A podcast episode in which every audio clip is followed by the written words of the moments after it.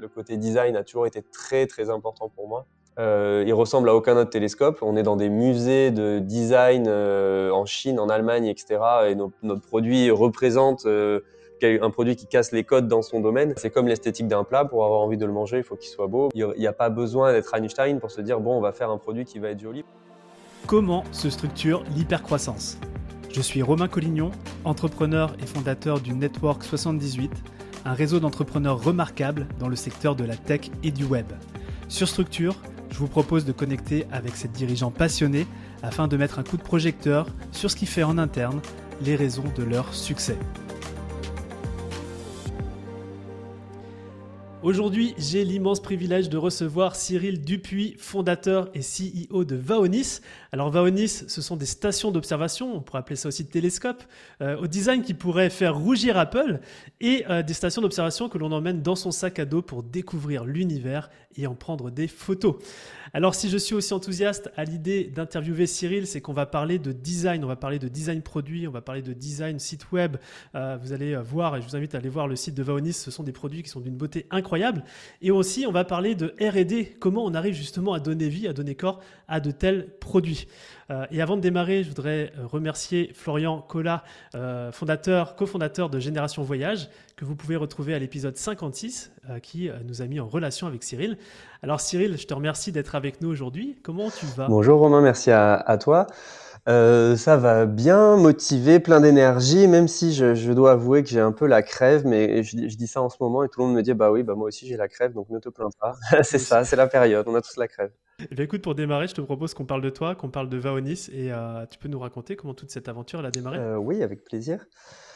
Euh, j'ai 33 ans et je fais de l'astronomie depuis que j'ai 15 ans. Donc, faire de l'astronomie, c'est je vais dans un champ seul le soir, il fait froid et je sors le télescope et j'essaye d'observer les étoiles. Donc, c'est ça ma, pratique de l'astronomie depuis depuis plus, plus de 10 ans maintenant, bien plus de 10 ans. Et et en fait, donc cette passion de l'astronomie, je l'ai cultivée aussi dans mes études où j'ai étudié l'optique, j'ai étudié le spatial, j'ai étudié plein de trucs sympas, l'électronique, embarqué dans des satellites.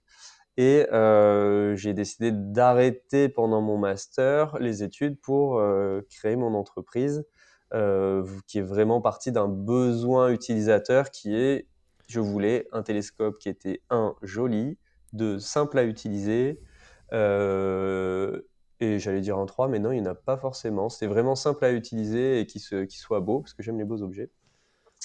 Euh, et, donc, c'est venu de là. Il n'y avait rien sur le marché. Euh, j'avais pas du tout vocation à créer une entreprise, mais je, trouve, je, trouvais vraiment qu'il manquait quelque chose. Donc, c'est parti. Alors justement, j'aimerais bien qu'on creuse là-dessus parce qu'attends, tu fais tes études, tu es en master, tu es passionné.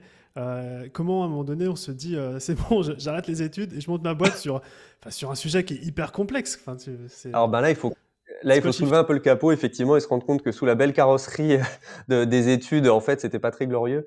Euh, de base, je suis pas du tout un étudiant euh, avec des mentions, dit, comme ça. Euh, j'ai plutôt galéré pendant pas mal de mon parcours. À chaque fois, je passais avec pile poil la moyenne, donc j'ai réussi à aller dans les filières qui m'intéressaient, mais c'était vraiment ric Et là, typiquement, je débarquais en master, c'était le niveau, il était super élevé.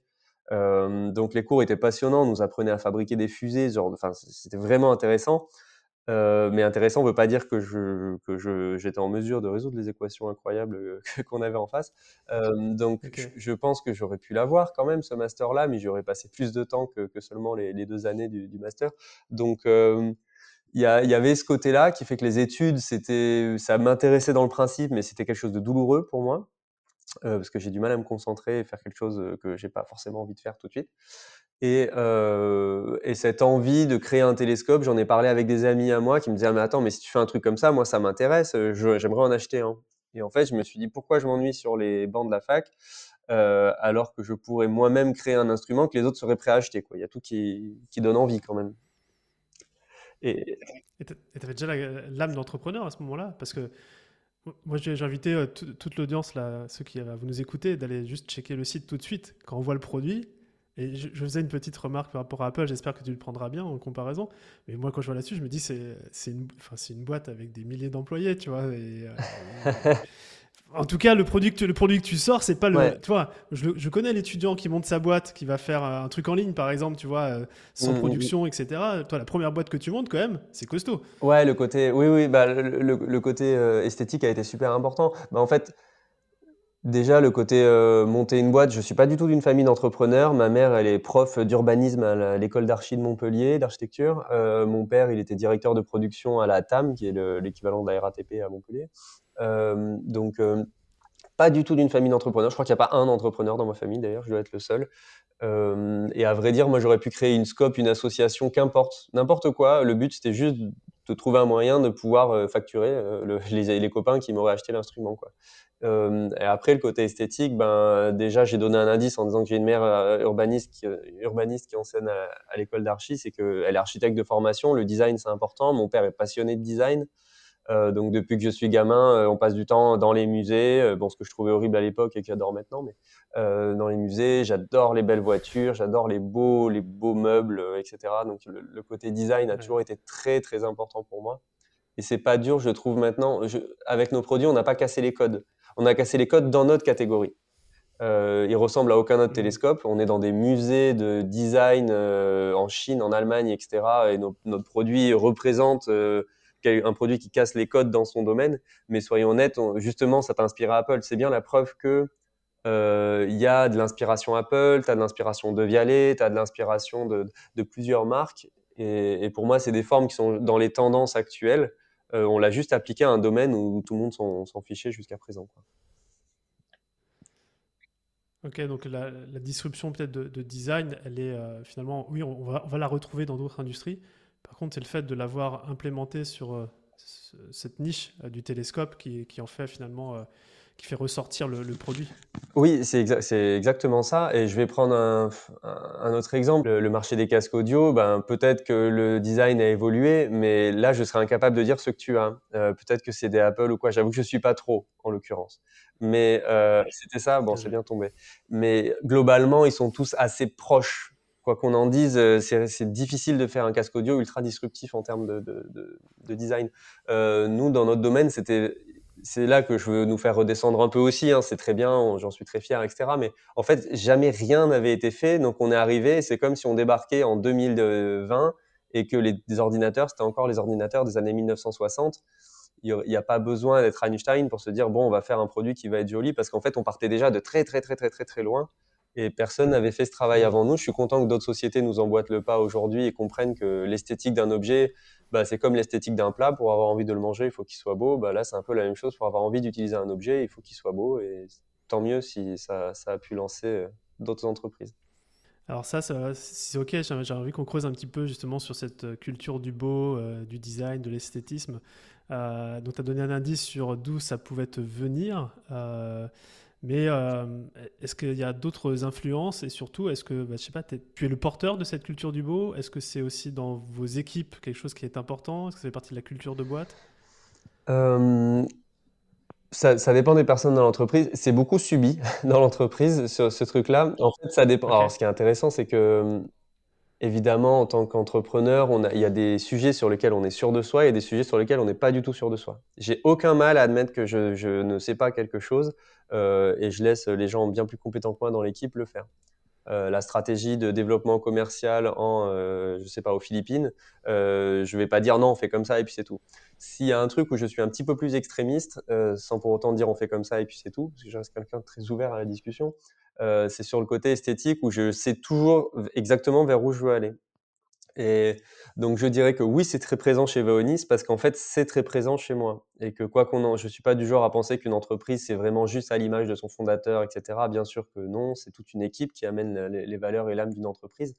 Euh, et même si le fondateur l'impulse. Euh, mais sur le côté esthétique, c'est clairement moi qui l'impulse et qui le fait vivre au quotidien et je passe mon temps. Encore hier, je cachais, euh, il y a des fournisseurs qui nous ont offert des petites balles massantes là pour les mains. Euh, et je les prenais, je les rangeais dans les tiroirs en disant désolé, mais ça, ça, passe pas au niveau esthétique parce qu'on a créé une ambiance vaisseau spatial dans nos bureaux qui est très sympa, qui nous a coûté cher. C'est pas pour que derrière on vienne mettre des, des trucs pour se masser les mains en, forme de, tigre, quoi. Donc je, je, le porte beaucoup Moi, ça me parle. Hein. Il y a des trucs comme ça qui finissent à la poubelle direct, même pas dans le tiroir. à la maison, je le fais. Les faire part de mariage, les trucs de naissance, etc. Ma femme devient folle parce que dès qu'on en reçoit un, c'est Ah, il est très joli, mais je le mets à la poubelle, sinon ça reste sur le frigo pendant six mois. Euh, donc maintenant, elle le cache au fond d'un tiroir. Au bureau, j'essaie d'être un peu plus diplomate. Voilà. Euh, et globalement, ça se passe bien. Euh, mais, mais c'est vraiment le truc où je garde moi la main et qui est important. Autant je délaisse beaucoup de sujets opérationnels, autant l'aspect esthétique, c'est une des choses qui fait que Vaonis est unique par rapport à nos concurrents. Et je sais que si je le laisse, ça, on va laisser justement un des éléments d'identité de, de, la marque et, il il faut pas. Alors, tu as dit, je sais entre guillemets, je sais ce qui est bon en design, enfin, je, sais, tu vois. Alors moi, j'essaie de voir la structure derrière un je sais, c'est comment tu ah. sais, tu vois, que c'est la bonne direction, parce que ça a l'air d'être une espèce de, enfin, c'est ta zone de génie, euh, et en même temps, est-ce qu'il y, y, a un modèle, si tu veux, à, pouvoir observer? Ouais, alors je, bah, typiquement, si on demandait, euh, quand mes équipes me disent je sais en mode instinct, euh, je suis le premier à dire ah, comment ça tu sais, comment tu l'as mesuré, c'est quoi, voilà, c'est quoi tes indicateurs qui te permettent de penser ça, quelle méthodologie tu as utilisée, machin. là, j'avoue que le côté je sais est parfaitement autoritaire sur je sais ce qui est beau, et, je, et encore une fois, ma, ma femme me dit souvent oui, mais tu trouves que c'est moche, mais peut-être typiquement le violet, je trouve que c'est une couleur atroce. Euh, je, ça ne veut pas dire que c'est la vérité absolue, que le violet c'est moche, parce que Cyril a dit ça, évidemment non. Euh, c'est une question de goût. Pour autant, euh, là c'est vraiment le côté éducation, parce que bah, je t'en parlais tout à l'heure, j'ai passé beaucoup de temps dans les musées, contraint, mais n'empêche que. J'ai passé beaucoup de temps à voyager. Euh, mes parents m'ont fait beaucoup voyager bah, parce que je suis, je l'ai pas précisé, mais je suis le cliché euh, blanc, 30 ans, euh, famille CSP+, etc. Donc c'est le, cliché que tu peux imaginer, bobo, etc. Qui du coup a beaucoup voyagé qui a eu la chance de, pas mal voyager quand il était enfant. donc j'ai vu beaucoup de cultures et donc je sais ce que moi je trouve beau. Je ne prétends pas que c'est beau dans l'absolu, mais du coup, et c'est inspiré beaucoup bah, de la culture japonaise, de produits tech, de, grandes boîtes. Il y a plein de, sources d'inspiration différentes, de produits français aussi, de la culture française aussi. mais donc je m'attache à ces valeurs-là et, et c'est vrai que pour le coup, il y a une grosse partie d'instinct parce que je, ne serait-ce que parce que la beauté c'est subjectif, donc forcément il y a, il y a un côté instinctif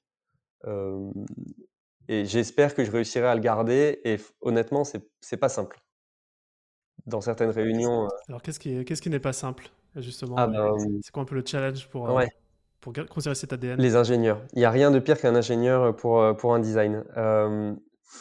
par définition, un design, pour moi en tout cas, hein, c'est pur.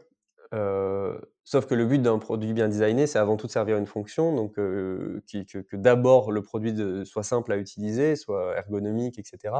Mais faire en sorte que ce soit fait de la manière la plus esthétique possible. Et donc, pour moi, esthétique égale pureté. Bon, je suis très aussi, je, je consomme pas grand chose. La déco chez moi, il n'y a pas un tableau, c'est très très sobre en mode japonisant, encore une fois. et du coup, bah, typiquement, un ingénieur qui vient te dire: «Ah mais moi, de ce côté-là, j'ai un moteur, pas à pas à rentrer avec le câble, euh, j'ai la connectique en, JST je sais pas quoi à brancher sur ma carte électronique donc il faudrait faire un petit appendice là». Là, c'est des moments où on peut, se dire: «Ben non, c'est pas possible, c'est hors de question que ça se passe comme ça». La finalité, c'est quoi dans une entreprise? C'est toujours une question d'argent. On peut faire le design qu'on veut, il y a pas de problème, c'est juste que ça va coûter plus cher. Ah ouais? je prends un exemple, nos produits, il y a de la place à l'intérieur. Pourquoi il y a de la place? Parce que ben, alors Stellina, en l'occurrence, qui est notre premier produit, c'est si je devais le, le, décrire pour que les personnes qui l'ont pas vu. Alors c'est quoi Stellina? C'est donc c'est un, télescope ouais, c'est notre premier, télescope. Alors je précise, euh, tu fais bien d'utiliser les deux mots, télescope et, et euh, d'observation, parce que nous-mêmes, c'est un, un grand sujet chez nous quand je dis un télescope, les gens pensent ah il y a un oculaire, donc j'observe dans un télescope avec un oculaire classique, et on leur dit ah non il n'y a pas d'oculaire. Donc là déjà ça marche pas. Donc en fait il faudrait commencer par leur dire euh, ce, qu'on fait ce n'est pas des télescopes, mais avec le pas qui est entre parenthèses, parce qu'évidemment la finalité c'est d'observer l'espace, mais on le fait en utilisant des technologies qui sont celles des professionnels, à savoir les appareils photo qui sont branchés directement sur l'optique du télescope. Euh, plutôt qu'à l'œil nu. Donc c'est un hybride entre un télescope et un appareil photo, ce qui en termes de marketing n'est pas très simple à, à, brander. Donc on utilise euh, souvent le terme euh, observation station ou exploration station, voilà. c'est ou smart télescope, voilà. Bon, il y a plein de mots pour décrire ce truc-là et, et c'est pas encore très clair chez nous. Bah, c'est une nouvelle catégorie en même temps. Exactement, ouais, tout à fait. C'est une nouvelle catégorie et beaucoup de revendeurs utilisent le mot smart télescope. Bon. On verra si ça reste ou pas. et, du coup, pour revenir au sujet Stellina en tant que tel, donc Stellina, c'est une fourche avec au milieu le bras de l'instrument, qui est la lunette où il y a l'optique, le capteur, etc. Et en fait, dans les bras, il y a une part, un côté qui est quasiment vide. Pourquoi? Parce que de l'autre côté, il y a la motorisation qui permet à l'instrument de pointer des étoiles, de se déplacer. Et un industriel normal aurait dit bah non, bah du coup l'autre côté il sert à rien, on va le réduire beaucoup, on va bien réduire l'espace euh, pour gagner en place. Gagner en place, ça veut dire que tu vas avoir euh, moins de pièces à, fabriquer, euh, moins de plastique à consommer pour les coques, une structure plus petite. Ça veut dire que ton produit est plus petit, ça veut dire qu'il est plus léger, ça veut dire qu'il coûte moins cher à transporter parce que ça veut dire aussi que ton packaging est plus petit. Donc tu vois, tu vois toute la cascade qu'il y a derrière. Et donc quand tu fais un centimètre de plus à un produit qui va être produit à des milliers d'exemplaires, c'est tout de suite des dizaines, voire des centaines de milliers d'euros. Euh, donc, c'est absurde que quand je viens en réunion, que je dis non, je, veux que ce soit symétrique, parce que symétrie se rapproche bah, justement de ces sujets de pureté et de, beauté du trait, on va dire. Et donc, un Stellina, le premier produit, je voulais qu'il soit symétrique. Et donc, euh, il y a une partie qui est plus vide. Donc, ça coûte plus cher. Donc, c'est moins rentable. Pour autant, on a un produit qui est iconique en termes de design et qui, je pense, va dans le sens de favoriser les ventes aussi. Donc, euh, in fine, euh, évidemment, on s'y retrouve. Et c'est ça qui est assez intéressant, euh, c'est que tu as le côté financier qui va te dire c'est une erreur, ou ingénieur ou financier, je sais pas, mais qui va dire c'est une erreur de faire la symétrie, parce qu'on perd ça comme argent, et tu as utilisé le mot iconique. C'est-à-dire que quand on arrive à créer un produit iconique, donc une marque, c'est quoi la valeur de la marque, tu vois, sur le long terme? Et ça, on ne peut pas forcément la mesurer ou tenter. Quoi. Bah, c'est absolument ça. Et à la limite, d'une certaine manière, presque peu importe la technologie, si elle est soit mal marketée, soit si le produit est moche, euh, bah, ça peut être un échec absolu. Et, et nous, on fait en sorte que, bah, voilà, d'abord, on se concentre sur l'identité de l'entreprise, sur euh, qui on veut euh, affirmer être, et, et après, on, Évidemment, la finance maintenant est de plus en plus présente parce qu'on grandit, on a une directrice financière qui est très regardante sur la marge brute et la marge nette et tous ces éléments-là qui sont évidemment indispensables pour que l'entreprise soit autonome et se développe. Hein. Ce n'est pas du tout le, côté euh, diable de, l'entreprise, au contraire, on en a besoin. Mais, euh, mais le point sur lequel je me bats au quotidien vraiment, où je peux me battre plus que d'autres points, c'est vraiment cet aspect-là. Parce que le jour où on dira oui à toutes les demandes des ingénieurs, on fera un instrument qui ressemblera à celui des années 60, ce qui sera très fonctionnel mais qui ne sera plus du tout iconique. Ok, génial, j'adore. Euh, je sais pas si on peut en parler, mais euh, tu avais parlé de, du packaging et de la mousse notamment euh, du télescope. Parce que ton, ton, ton, ton, euh, ton dire, tu vas même pousser le côté design et le côté voilà, beau qualité jusqu'à la mousse. Tu peux nous en parler un petit peu de cette histoire? Ouais, avec plaisir. Bah, là, typiquement, on est à, une époque de Vaonis où la notion de directeur financier et de bonne gestion financière d'une entreprise n'existait pas. Euh, et d'ailleurs, à la première levée de fonds qu'on a fait, mes premiers associés à l'époque m'avaient dit euh, Bon, Cyril, euh, nous, on a peur parce que tous les entrepreneurs, c'est pareil. La première fois que vous levez des fonds, vous, cramez tout en un an et, et c'est pas du tout raisonnable, etc. Donc, ne dépense pas, ne dépense pas. Ça me paraissait une évidence. Et bien évidemment, évidemment, on va faire attention. Bah, N'empêche que quelques mois plus tard, quand s'est posé la question du packaging du produit, je voulais que le truc soit parfait. sauf que il faut savoir que très souvent, la qualité, soit tu peux l'avoir sur de la grande série, typiquement les produits Apple, exemple bête, ou, le milieu automobile, les voitures globalement par rapport à la complexité d'une carrosserie de voiture, globalement elles sont parfaites. Euh, et tu l'as sur de la toute petite série, artisanale, la montre, etc., plusieurs milliers d'euros pour une petite pièce. Euh, entre les deux, c'est très dur d'avoir de la qualité parce que tu as des outils industriels qui ne sont pas forcément adaptés à faire des, pièces de grande qualité. Euh, ou sinon, Donc l'exemple en l'occurrence des mousses, euh, c'est que pour les, en gros, les 50 premiers produits qu'on a envoyés, on n'était pas encore sur des volumes suffisants pour être sur vraiment une fabrication de packaging en série qui fait que tu arrives à avoir des coûts qui sont très intéressants parce que tu passes sur des machines qui coûtent pas cher en gros à, l'unité en production. Euh, on n'est pas non plus sur deux, trois pièces où là on aurait presque pu les faire faire nous-mêmes à la main en faisant attention, machin.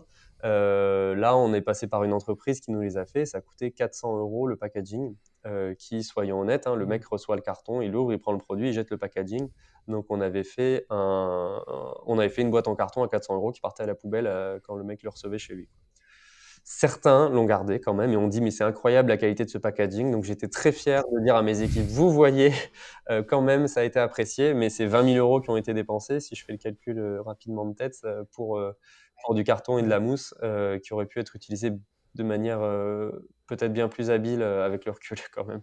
Ouais, mais non, mais c'est là où c'est effectivement intéressant d'avoir cette vision design, cette vision produit, puis cette vision finance et de pouvoir, euh, de pouvoir ajuster. Quoi. C'est très dur l'équilibre entre tout ça en fait.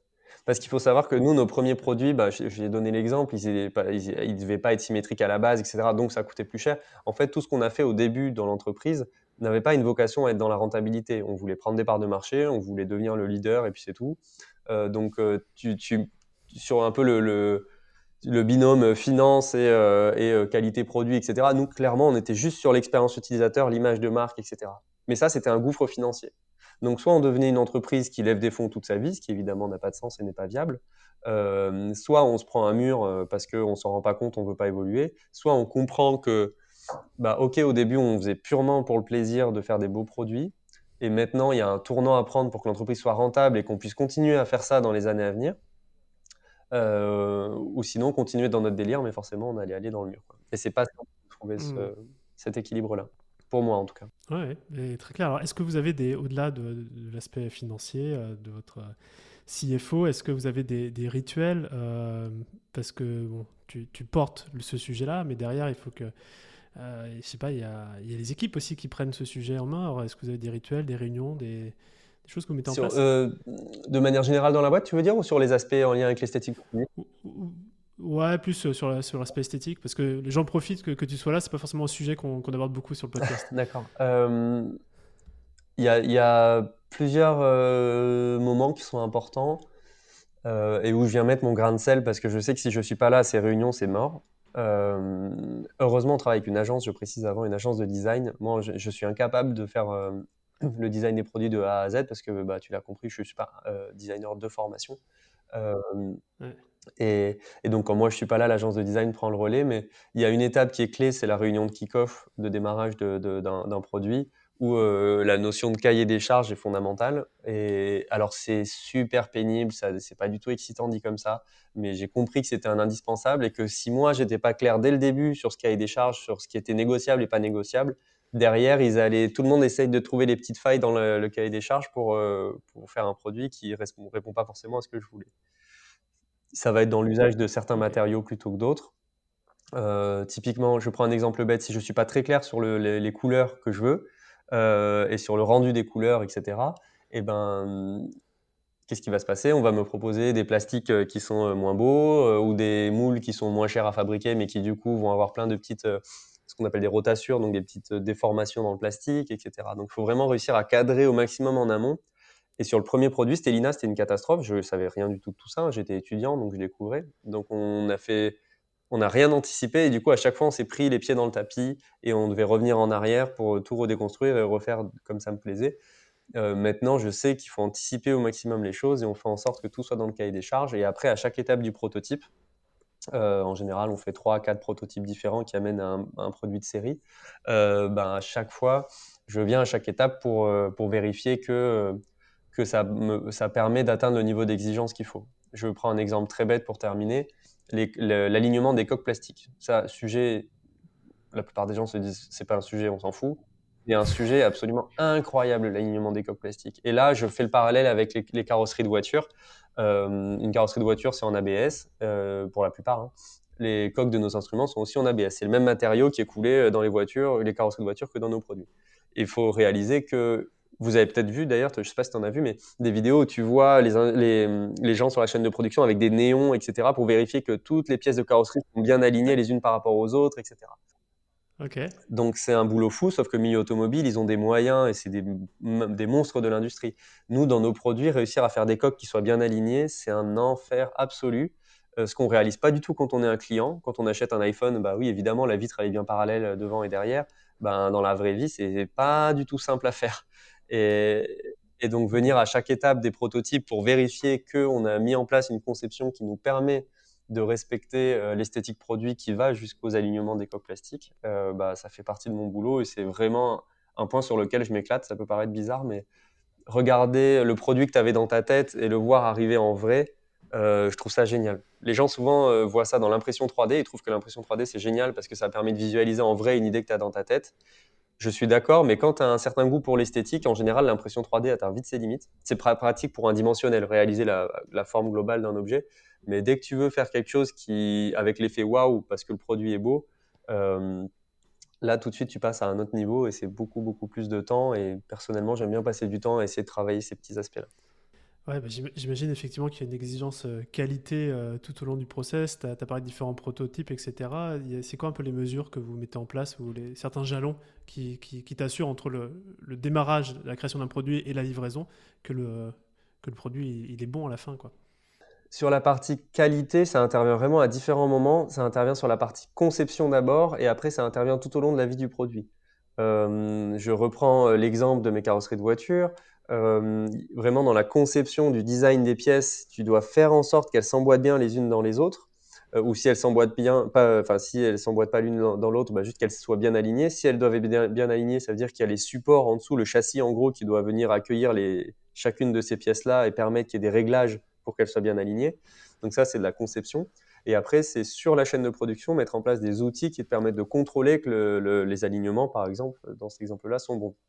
Donc, euh, nous, au niveau de la conception, on a des ingénieurs mécaniques production dédiés à ça, donc qui font en sorte dans la conception de créer euh, des, supports de ces pièces plastiques-là qui font qu'elles vont pouvoir soit être réglables. Attention parce que les réglages, on déteste ça dans l'industrie. Quand on doit régler quelque chose, ça veut dire qu'on doit passer du temps et ça veut dire qu'il y a le risque que ça se dérègle. Donc si tu passes du temps, ça veut dire que ça coûte de l'argent, plusieurs, quelques centimes par seconde. Euh, si tu euh, mets un réglage, il y a le risque que ça se dérègle et que donc ça fasse du SAV. Donc globalement, on n'aime pas les réglages, on aime bien les trucs où hop, tu clips, c'est réglé. Les clips, c'est génial. On adore ça dans l'industrie, c'est vraiment super pratique. Euh, sauf que quand tu veux des alignements parfaits, souvent les clips, ça suffit pas et n'es pas au niveau que tu veux. Donc euh, soit on travaille les pièces de telle sorte qu'elles euh, se clipsent directement bien comme il faut, au niveau, soit en mettant du réglage, soit au niveau des sur le produit, soit tu mets en place des outils d'assemblage qui vont te permettre, par exemple, des coques plastiques, de les amener toutes les deux exactement parallèles par rapport au châssis et que quand elles sont vissées sur le châssis, eh ben, elles soient maintenues dans une certaine position pour que ce soit bien. Donc, c'est tout un tas de techniques différentes qui existent pour arriver au résultat voulu. Et à la fin, il y a toujours des contrôles qualité, euh, soit visuels, soit avec des outils.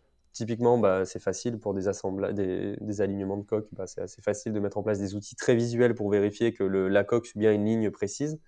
Euh, et des contrôles, par exemple, sur la qualité des optiques, vérifier qu'il n'y a pas euh, un cil qui s'est déposé dessus, une poussière, n'importe quoi sur l'optique. Euh, tu imagines bien que si tu achètes le dernier iPhone et que tu vois qu'il y a une poussière sur la lentille derrière, là, que tu n'arrives pas à l'enlever, euh, tu vas ah, t'es dégoûté. Quoi. donc, soit tu demandes un SAV, soit tu te dis, bon, je, ça m'embête de renvoyer mon iPhone, je le garde, tant pis. Mais dans tous les cas, pour la marque, tu as perdu des points. Donc, ça, on essaye de l'éviter. Et c'est très difficile. Euh, donc euh, beaucoup de contrôle, beaucoup de contrôle, beaucoup de contrôle. Et au fur et à, on part du principe qu'on met des contrôles partout. Donc au début, le coût d'assemblage est très élevé et au fur et à mesure, on réduit ces contrôles-là euh, quand on constate que le taux de, de, défaut est inférieur à un certain niveau. Ouais, et c'est quoi le niveau? Il y a, y a, des standards dans l'industrie? Alors il y a évidemment des standards, mais ça dépend complètement par pièce. Je vais prendre deux exemples. Bah, en fait, ça dépend des points d'attention de de, du produit. Je reprends l'exemple de l'iPhone l'iPhone, tu prends l'iPhone noir, là, tu as une vitre noire du coup à l'arrière. S'il y a un tout petit point en bas à droite, euh, pas noir mais légèrement gris, euh, bah, s'il est constaté ce point-là sur 4% des produits, euh, c'est beaucoup moins grave que s'il y a 1% des, des, optiques de l'iPhone sur lequel il y a une poussière au centre de l'optique, de l'appareil photo. Donc ça dépend complètement où c'est situé. Et là, c'est un enfer et on passe des heures avec des qualiticiens à faire des. Hum, j'ai plus le terme, mais en gros, il y a des documents de, qualité euh, que tu définis. Et, donc, par exemple, c'est je contrôle la pièce plastique à 30 cm de distance en la faisant tourner sans s'arrêter avec tel éclairage à tel degré. Et si je détecte pas de point, c'est que j'estime que la pièce elle est conforme. Euh, ça, c'est une des méthodes de mesure. Typiquement, des points noirs, nous, sur les coques blanches, c'est un enfer mais un point noir qui est situé en dessous de la coque blanche que l'utilisateur ne voit pas parce que en termes d'orientation, euh, c'est compliqué de la voir, ça, on les laisse passer, alors qu'un petit point noir au sommet du produit et qui est très visible quand il est installé, ça, on ne le laisse pas passer. Donc, c'est des grands débats, comme tu peux l'imaginer, de ah non, à partir de tel niveau, euh, on considère que c'est grave ou que c'est pas grave, etc. Donc, c'est assez subjectif et en même temps, euh, c'est très pratique terrain par rapport à l'utilisation du produit. C'est exactement ça. Alors, après, justement, quand tu es Apple, eh ben, tu peux, plus tu es une grosse société, plus tu peux être sur des volumes élevés. Plus tu es sur des volumes élevés, plus tu peux euh, t'amuser, enfin, mettre en place, être exigeant, on va dire, euh, sur, euh, sur la qualité fournisseur. Nous, quand on va voir un fournisseur en Asie pour fabriquer une pièce X ou Y, il nous accueille pas comme si on était Apple, hein, forcément. donc, on lui dit, ah ben nous, il faut ça, ça, ça, ça, ça en qualité. Dans les faits, c'est pas forcément toujours le cas.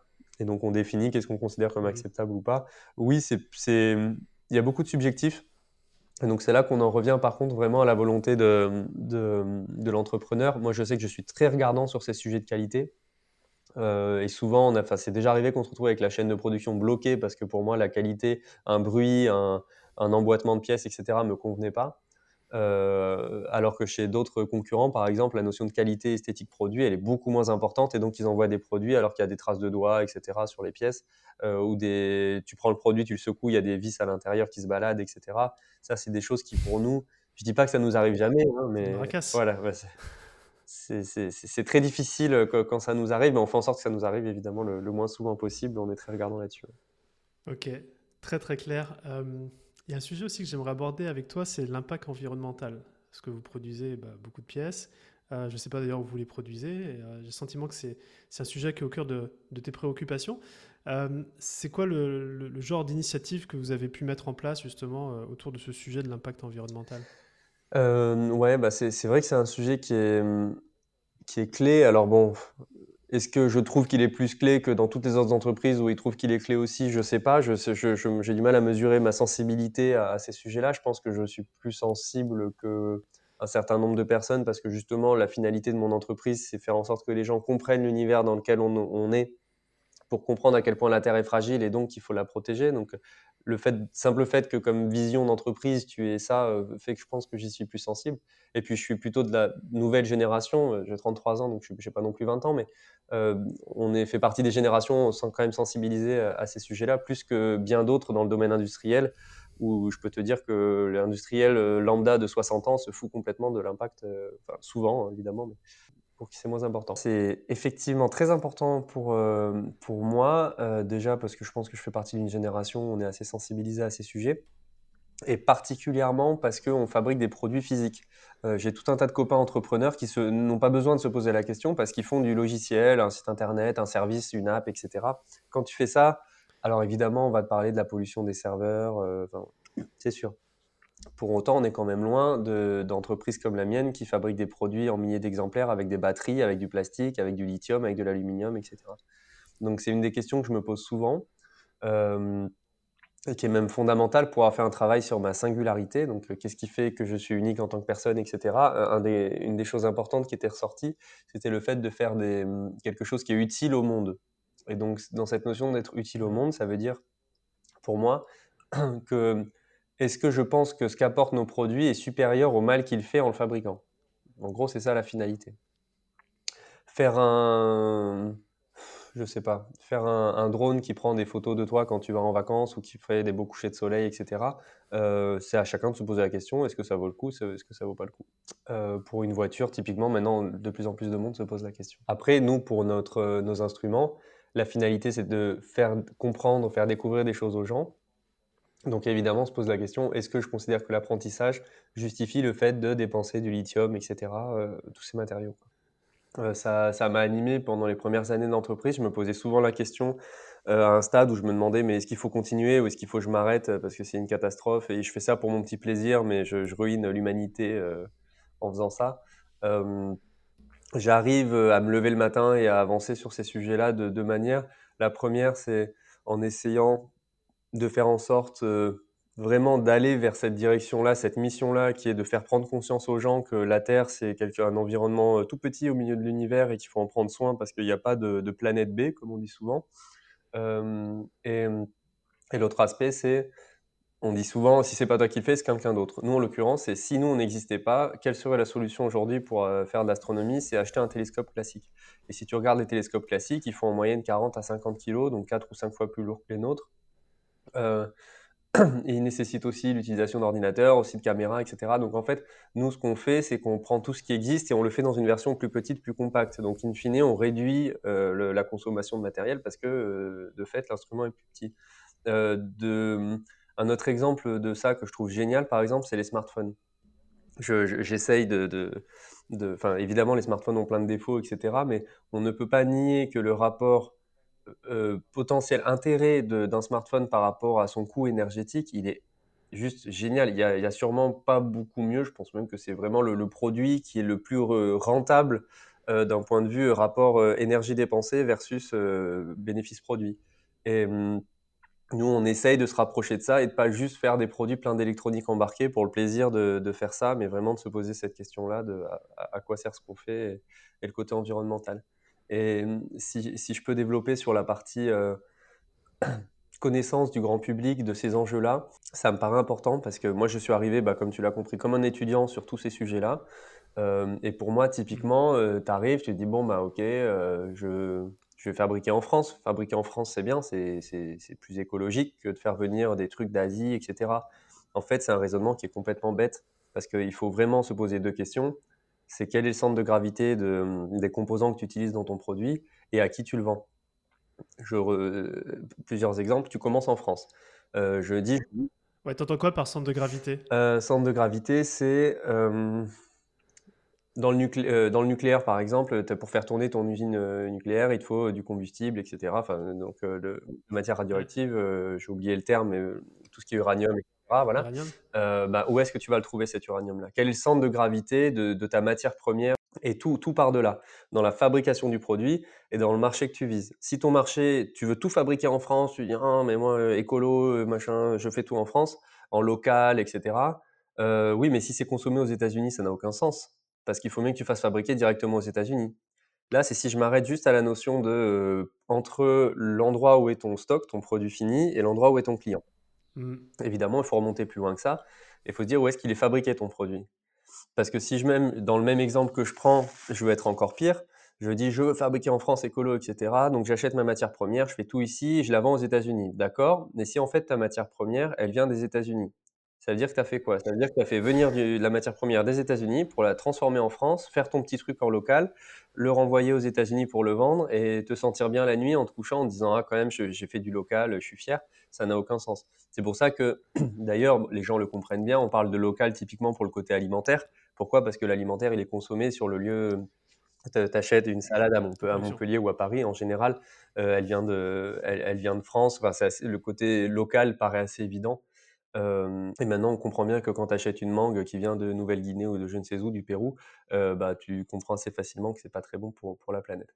Donc là, on a vu que le côté, enfin, dans cet exemple simple, le côté France-États-Unis, sauf que nous, on est une entreprise française. La plupart de la matière première, globalement, pour nos produits, elle vient d'Asie, comme pour, enfin, de Chine même, pour être plus précis, comme pour, comme pour beaucoup de produits tech. Et le, plus gros marché au monde, bah, comme beaucoup de produits tech, c'est les États-Unis. Donc, tu as plusieurs logiques. Soit tu dis, bon, ma matière première, je l'envoie directement aux États-Unis, je la fais transformer aux États-Unis, j'en fais mon produit là-bas, je le vends sur place. Oui, sauf qu'on est une société française, donc il faut réussir à gérer ça à distance, c'est pas simple. soit eh ben, ma matière première, elle est en Asie, bah, je fais tout fabriquer en Asie et j'expédie partout dans le monde. soit je suis français, donc je fais venir au maximum des pièces qui sont sourcées, une matière première sourcée en France que tu payes plus cher, et quelques pièces qui viennent d'Asie pour celles dont pas le choix, il n'y a pas le choix, et, le, et ça part après à tes clients partout dans le monde. Donc il y a des milliers de scénarios possibles. Nous, on essaye de réduire l'impact, mais si je, voulais juste passer ce message-là, que souvent les gens ne réalisent pas que la réflexion, c'est pas juste est-ce que si je fais fabriquer en France, c'est bien? Souvent, les gens me demandent en interview, ils disent ah ouais, tu fais fabriquer en France, putain, chapeau, c'est génial, bravo. Bah ouais, mais si, imagine 100% de ma matière première vient d'Asie, c'est juste, pas mal, hein, en fait, quoi. pour la planète, ça serait mieux de tout faire en Asie, en l'occurrence, dans ce cas-là et et donc faire attention aux raccourcis faciles. Évidemment, ça dépend des secteurs. Le domaine de l'agroalimentaire, c'est pas le même que la tech, c'est pas le même que les voitures électriques. Mais typiquement, quand tu vois la Renault Zoé qui, je crois, est fabriquée en France, tu peux te dire: «Ça vaut le coup de l'acheter en France». Quand tu vois que la Dacia Spring, elle est fabriquée, il me semble, il me semble évidemment à vérifier, euh, sourcer, etc., mais il me semble qu'elle est fabriquée en Asie, euh, donc elle vient en gros cargo depuis l'Asie en, France. et eh ben, cette notion de j'ai une voiture électrique, je sauve la planète, bah, elle peut être remise en question aussi. Voilà. Tout un tas de sujets compliqués autour de ça. Non, mais en tout cas, ton point il est là, c'est effectivement, c'est pas regarder euh, cette facette d'impact environnemental avec juste.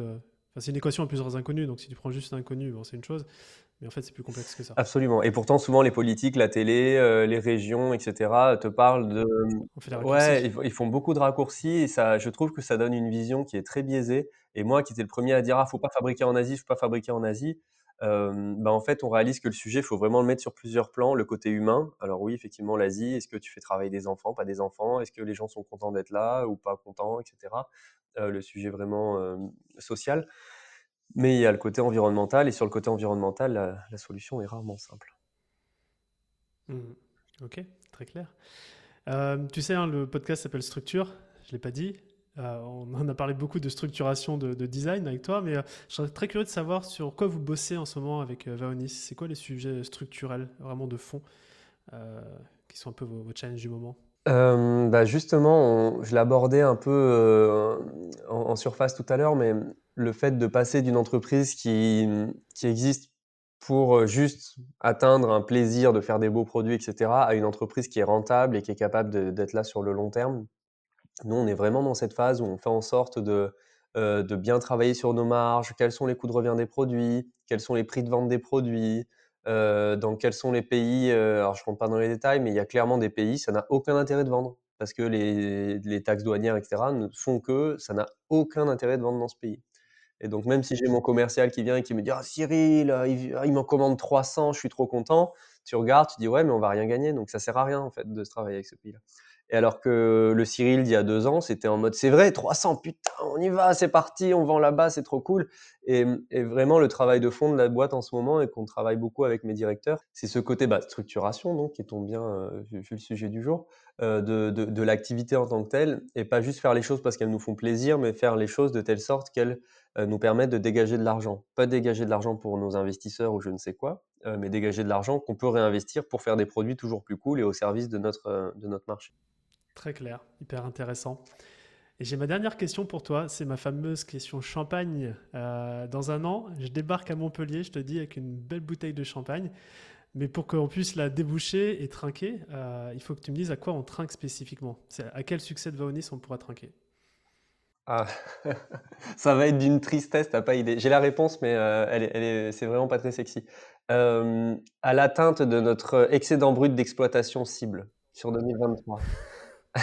Ah, j'avais prévenu. je ne savais pas ce que c'était le BE, forcément au début avant de créer la boîte, mais maintenant que je sais ce que c'est, maintenant que j'ai compris ce que c'est qu'une une entreprise qui est rentable, qui n'est pas rentable, etc., euh, nous, on est vraiment dans une année où euh, bah, comme celle d'avant, etc., où on essaye de faire en sorte de trouver de la stabilité et de faire en sorte qu'on vient tous les matins pour euh, générer de la valeur et pas juste en perdre. Et donc, euh, cette année, on a travaillé comme des fous pour faire un plan qui nous paraît à la fois sécure et à la fois un peu ambitieux sur certaines choses, etc. On a vraiment passé des, centaines d'heures, je pense, à travailler là-dessus avec mes directeurs et, mes équipes, bien sûr, avant. Et donc, ce résultat final qui est d'une certaine manière l'excédent brut d'exploitation, et eh ben, si on atteint le pourcentage qu'on veut euh, de, chiffre d'affaires en, fin d'année, je pense qu'on pourra ouvrir euh, une, voire beaucoup plus de, bouteilles de champagne. Oui, ça marche. Eh ben, écoute, euh, non, mais c'est très inspirant aussi, effectivement, parce que c'est pas que créer du produit pour. C'est de la valeur, mais c'est aussi de la. C'est la, la, symbolisation de la valeur qui a été créée, quoi. Euh, c'est exactement ça. Et, honnêtement, euh, je, m'entendrais aujourd'hui. Si j'étais il y a 5 ans et je m'entendrais dire ça, j'entendrais dire quelqu'un euh, comme ce que je viens de dire, dire, dire ça, je me dirais, waouh, que ce type est ennuyeux. on s'en fout, l'important c'est de faire des choses kiffantes, etc. Bah, J'ai compris qu'en fait, pour faire des choses kiffantes, il faut d'abord avoir une base qui est saine. Et, et aujourd'hui, ma priorité, elle est plutôt, plutôt là-dessus. Euh, et, si on y arrive, je sais que Vaonis aura des, années et des années de, magnifiques produits qui sortiront euh, parce qu'on se sera, euh, on aura fait en sorte de structurer la boîte pour, pour y arriver et on est en plein dedans et, on est en train d'y arriver. Donc j'en suis très heureux et je pense qu'on l'ouvrira cette bouteille de champagne. Yes, et eh ben écoute, je te propose qu'on se quitte là-dessus, sur ces belles paroles inspirantes. Merci énormément Cyril pour, pour cette interview de très très grande qualité et je te dis à très bientôt. Merci Romain, à très bientôt. Merci d'avoir écouté cet épisode de Structure, j'espère qu'il vous a plu. Si c'est le cas, parlez-en cette semaine. pendant par exemple votre prochain déj entre entrepreneurs. Car chaque boîte que l'on aide à grandir avec cette sérénité qu'apporte la structure est pour nous un succès. Un succès pour le dirigeant et surtout, ne l'oublions pas, un succès pour le bien-être de ses équipes. Maintenant, si vous souhaitez contribuer encore un peu plus à cette mission, abonnez-vous et laissez-moi un commentaire sympa accompagné du fameux 5 étoiles sur Apple Podcast. Ça fait toujours plaisir. Et évidemment, si on peut vous aider à connecter et à échanger avec d'autres entrepreneurs qui sont eux aussi en hypercroissance, c'est notre métier. Envoyez-nous simplement un email à structure@romaincollignon.com et on trouvera forcément un groupe d'entrepreneurs fait pour vous. À bientôt.